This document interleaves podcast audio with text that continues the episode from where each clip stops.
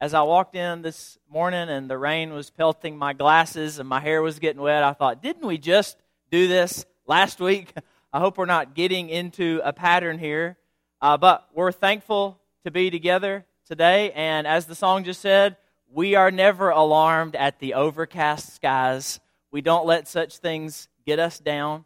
We carry on in faith. And I'm thankful that you're here. I hope that you are feeling alert and awake despite the rainy conditions. And if it takes a couple extra slaps to the podium to make sure you stay that way, then I'm happy to provide this morning. Uh, please do lift up a prayer this afternoon uh, as our crew from the church retreat comes home. We had a wonderful day yesterday. I think we had 80 something people there with us yesterday, and a group heading home um, sometime this afternoon, and they'll be traveling through some pretty nasty conditions. So lift up a quick prayer and ask God to give them safe travels. But we're thankful to be gathered together in the name of the Lord to praise his name, to lift up the name of his Son, Jesus Christ, in whom we find our salvation. There was a word that made several appearances in the songs that we sang this morning. The word is faith. The word is faith. And we're talking about faith today as we continue our series on the resurrection that we've been calling This Changes Everything. We started on Easter Sunday. Our sermon that day was called He Lives, and we just talked about how Jesus rose from the dead and how He lives today. And we talked about evidence for that. And then the next week, we talked about how that changes our future, that because Jesus was risen from the dead, we can look forward to a future resurrection at the glorious return of Jesus Christ. But, as Alex talked about last week, we don't have to wait until then to be raised in a sense. In this life, we can be raised up from our sins through the act of baptism to walk in newness of life. And so, in the here and now, we are raised up from the waters of baptism as we still anticipate the resurrection at the return of our Lord Jesus Christ. But today, this word faith. Let's think about and talk about this word in terms of the resurrection. You heard it in several of our songs this morning. And so maybe we'll start here with this question What is faith? What is faith? That's a big question. And if we were in some sort of discussion format, we could spend countless minutes talking about the nature of faith. I mean, it's a multifaceted word. But I think sometimes we have watered down our definition of this word faith. We've made it a little too vanilla. And we're not catching all the shades of meaning that are involved in this big idea. You see, sometimes we think of faith simply as intellectual assent to something, that it's just a cognitive acceptance of a collection of facts. It's just something I accept in my head. That's faith. But I think that you know, I think we know that it's bigger than that, right? It's not just about this, this intellectual acknowledgement that, that a God exists and this is what I believe about that God. You see, in the New Testament, the word that is translated for faith is pisteuo. And this is a bigger, broader word than oftentimes we, we talk about faith in the way that we talk about it. Because this word can not only be translated faith, but it can also be translated trust. And that's a similar word, but it's different in many ways as well. We need to remind ourselves that our faith is not only believing things about God, but our faith is believing in God. Yes, God, I believe in you. I believe in your word. I believe that it's true. I believe in what you have done for me through your son, Jesus Christ. I believe that I have a future because of your love and your grace that you've poured out into my life. Faith is not just believing things about God, it's believing in Him and it's placing our trust in Him. And that is much harder than simply believing things about God. Entrusting ourselves to Him, that's when faith gets difficult. True faith. It is trust in God and it is obedience to his will. It is, as the old song says, the word faith includes the ideas of trusting and obeying. Trust and obey, for there's no other way to be happy in Jesus but to trust and obey. What does James say? say? That our faith is completed by our works. And so an obedient lifestyle must be part and parcel with our definition of faith. Faith is trusting and obeying God's will even when it doesn't make sense to us. Even when we might say to God, hmm, the teaching in your word, God, it just doesn't seem right to me. It, it, it just seems to defy my sensibilities. Faith is trusting and obeying God's word, even when we think things like that. True faith is trusting and obeying, even when it's not personally advantageous to us. Even when we don't perceive any personal benefit that we would gain from following God's will. Even when we might say, God, this doesn't help me. this doesn't help my station in life. This doesn't help me personally or financially or socially or professionally. True faith is trusting and obeying even when we might not benefit from that. And true faith is trusting and obeying even when it's difficult. Even when we might be risking personal harm. Even when we might say to God, God, following that, living out that type of lifestyle, that might not only not help me, that might hurt me. Maybe even physically, but maybe emotionally or, or, or socially. That might hurt me. True faith is what we see on display on the pages of Scripture in the Garden of Gethsemane on the eve of Jesus' trial and his death. And I want you, if you will, to grab your Bible and to go with me to Mark chapter 14 as we dig into what true faith is all about. I hope that you'll be able to access the Word of God through some shape, form, or fashion. Mark chapter 14. Let's start in verse 32. Jesus has shared the Passover meal with his disciples. He has instituted the Lord's Supper. He has predicted that Peter would deny him before it's all said and done with. That is the trial and the, and the death of Jesus Christ. And then Scripture tells us they went to a place called Gethsemane, which many people believe today was basically an olive orchard uh, with several olive trees. What we, what we call today the Garden of Gethsemane. And he said in verse 32 and his death is imminent, and he knows this. He knows the clock is ticking down to when he would suffer that cruel death on the cross of Calvary. He said to his disciples, Sit here while I pray. And he took with him Peter and James and John, and he began to be greatly distressed and troubled. The Son of God, God in the flesh, greatly distressed and troubled about what awaited him in the very near future. And he said to them, verse 34, My soul is very sorrowful, even to death. Remain here and watch. And going a little farther, he fell on the ground and he prayed that if it were possible, the hour might pass from him. God, if it's possible, if there's any way in the world, any way in the universe maybe I can skip this part. Maybe there's some other means by which all of humanity can be redeemed. God, can I avoid what's coming? He said, Abba, Father, all things are possible for you. Remove this cup from me. And what he means when he says this cup, he means the cup of suffering. Now, Jesus knew God's plan. He knew how this was going to play out, and he came to earth with that knowledge. He knew because he predicted it in Mark chapter 8, Mark chapter 9, Mark chapter 10.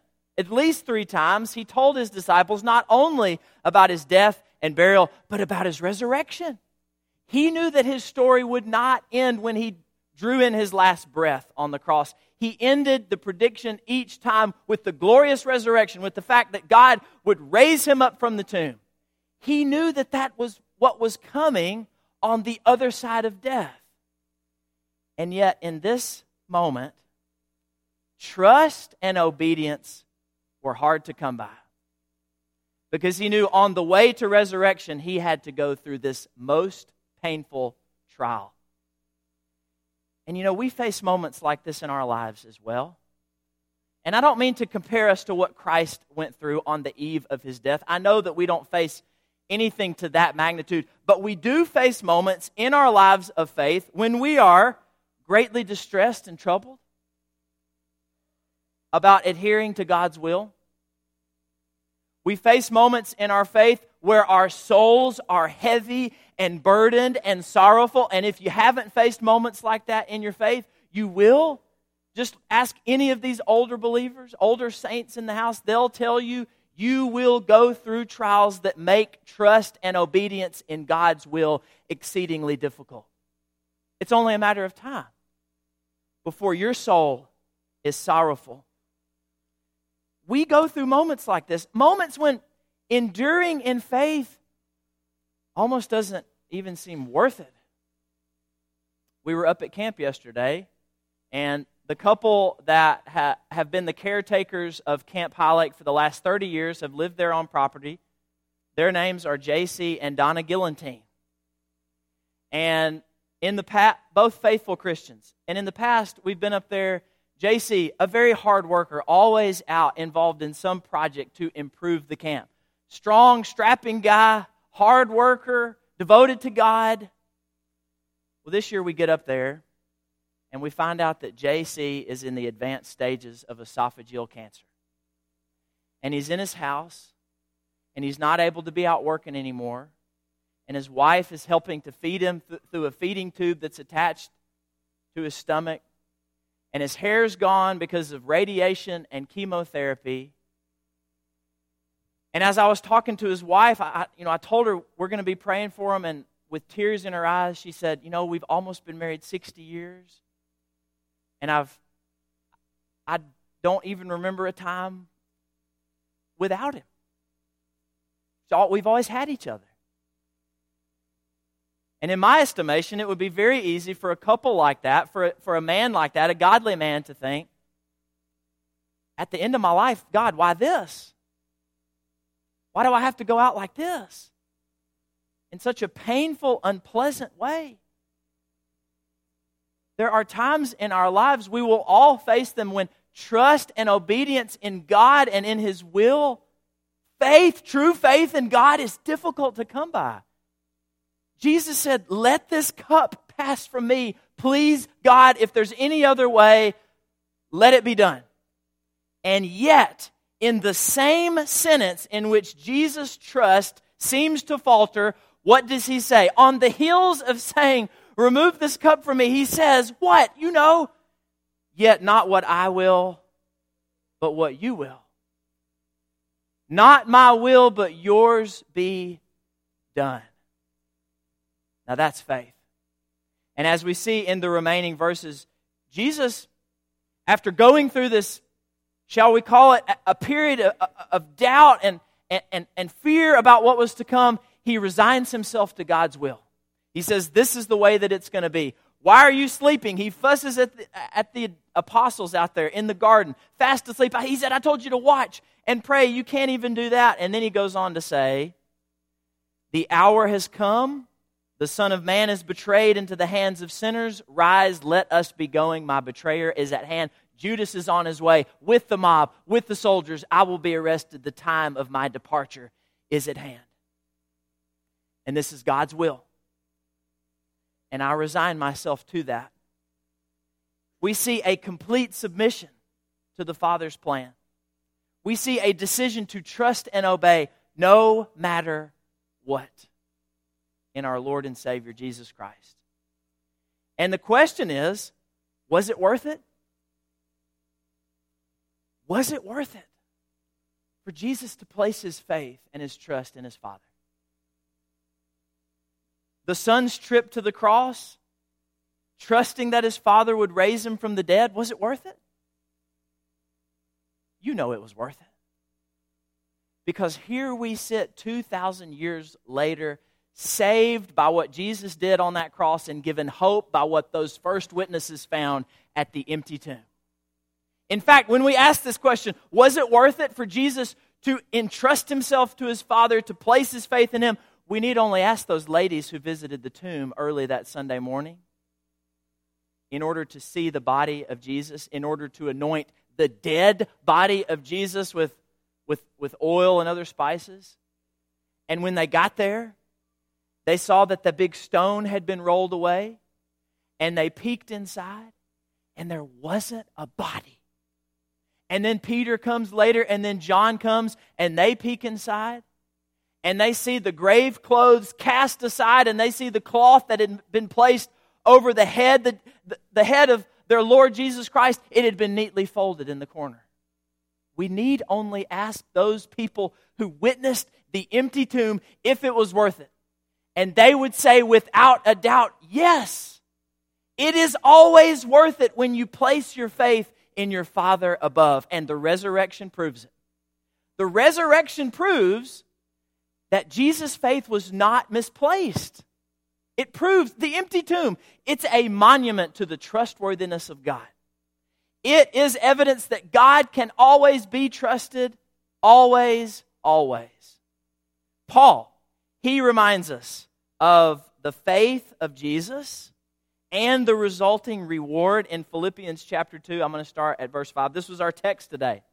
Have this mind among yourselves, which is yours in Christ Jesus who, though he was in the form of God, did not count equality with God a thing to be grasped, but he made himself nothing, taking the form of a servant, being born in the likeness of men, and being found in human form. He humbled himself by becoming obedient. Jesus had trusted in the Father and his will. He obeyed the Father's will, even though it was going to hurt even though he could, though in the moment he couldn't see that it was going to be to his advantage, he was obedient to the point of death, even death on a cross. But that is not where the story ends. Because God's plan, God's promises were fulfilled. And Jesus was able to experience them because he submitted to them. Verse 9, therefore, God has highly exalted him and bestowed on him the name that is above every name. But the story doesn't stop there. This is not just about the path of Jesus Christ. Because the New Testament says if we follow the path of Jesus through humility, through trust, through obedience, through faith, and we can expect a similar future. Paul reminds us in Romans chapter 8, verse 17, that if we suffer with Christ, if we entrust ourselves to our Father as He did, if we trust and obey, then we'll be glorified with Him as well. In fact, this belief that if we take on the lifestyle of Christ in His trust and in His obedience, we will be exalted like Christ, it was so pervasive in early Christianity that the early Christians came up with a little saying about it. And this saying that probably circulated among the earliest Christian churches is recorded for us in 2 Timothy chapter 2 verses 11 and 12. Paul quotes it and he says it's trustworthy and here's what the saying said. If we have died with him, meaning what? If we've died in him in the faith, if we have endured faithfully through life like him, if we have trusted and obeyed God as He did, then what? Then we will live with Him. If we endure, if we persist, if we persevere in the faith, no matter what, what comes upon us in this life, knowing that God keeps His promises, if we endure, then we'll reign with Him.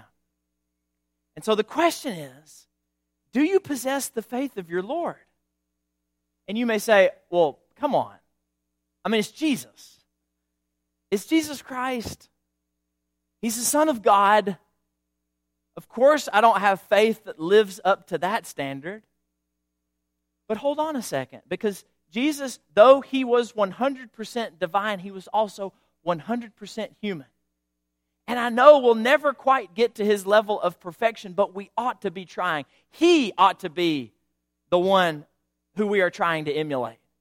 And so, do we possess the faith of Jesus Christ? True faith, entrusting ourselves to God. You see, true faith is submitting to God's will even when it defies your instincts, your desires, or your strong opinions. It's entrusting yourself to God's will even when it doesn't make sense, even when it doesn't seem like it's going to benefit you personally, even when it's difficult. True faith is standing firm on biblical teaching on all sorts of issues like homosexuality or marriage or divorce, even when such beliefs are culturally unpopular. True faith is to embrace the way of sacrificial love modeled by our Savior. True faith is to turn the other cheek when we want to raise our hand to strike back. Now, that takes true faith to live like that. True faith is leaving vengeance to the Lord when we want to retaliate. True faith is overcoming evil with good when we'd rather repay evil with evil. True faith is seeking to live peaceably with all when we'd rather make war. True faith is enduring every persecution, every hardship, knowing that glorification and exaltation and life awaits. When I went yesterday to visit with JC, the gentleman that I mentioned earlier, I said, Sir, I am just so sorry that you're that you're sick. I hate it for you. Know that we're going to be praying for you. And he said, You know what? That's okay because do you know what Romans 8:28 says? And I said, "Yes, sir, I do." Romans 8:28 says, "And we know that for those who love God, all things work together for good. For those who are called according to his purpose." And a man at the end of his life with a bald head from cancer treatments, sick in his chair, taught me a lesson yesterday about true faith. Faith in God, trust in His will, knowing that, it, that our future is secure no matter what happens in this life. And when our faith begins to falter, you know what we ought to do? We ought to take a trip to that empty tomb.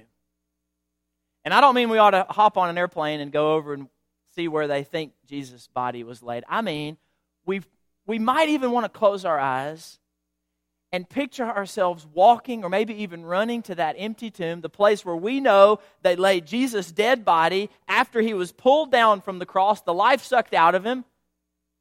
And we ought to see how the stone's been rolled away. And we ought to take a peek inside. And we ought to see that there is nobody there because he's risen. And when we do that, when we witness the empty tomb, we ought to hear God saying, Now do you trust me? Do you trust me? Look at where Jesus was. He is no longer there. He's risen, He's alive. The resurrection assures us that with God, a promise made is a promise kept, and we can place our faith in Him and have no fear because He takes care of those who put their trust in Him and He exalts those who endure in the faith. You see, we're not called to just live with faith.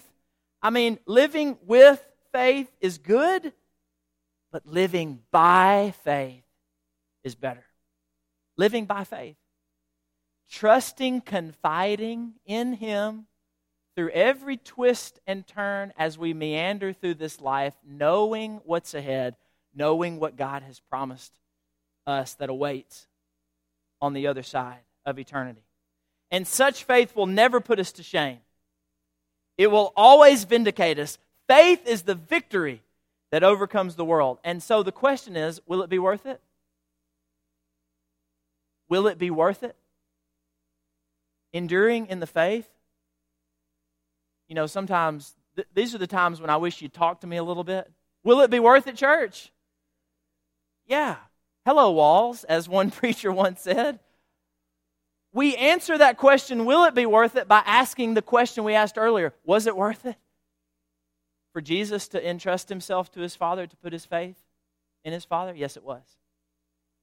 Will it be worth it to us to endure in the faith no matter what?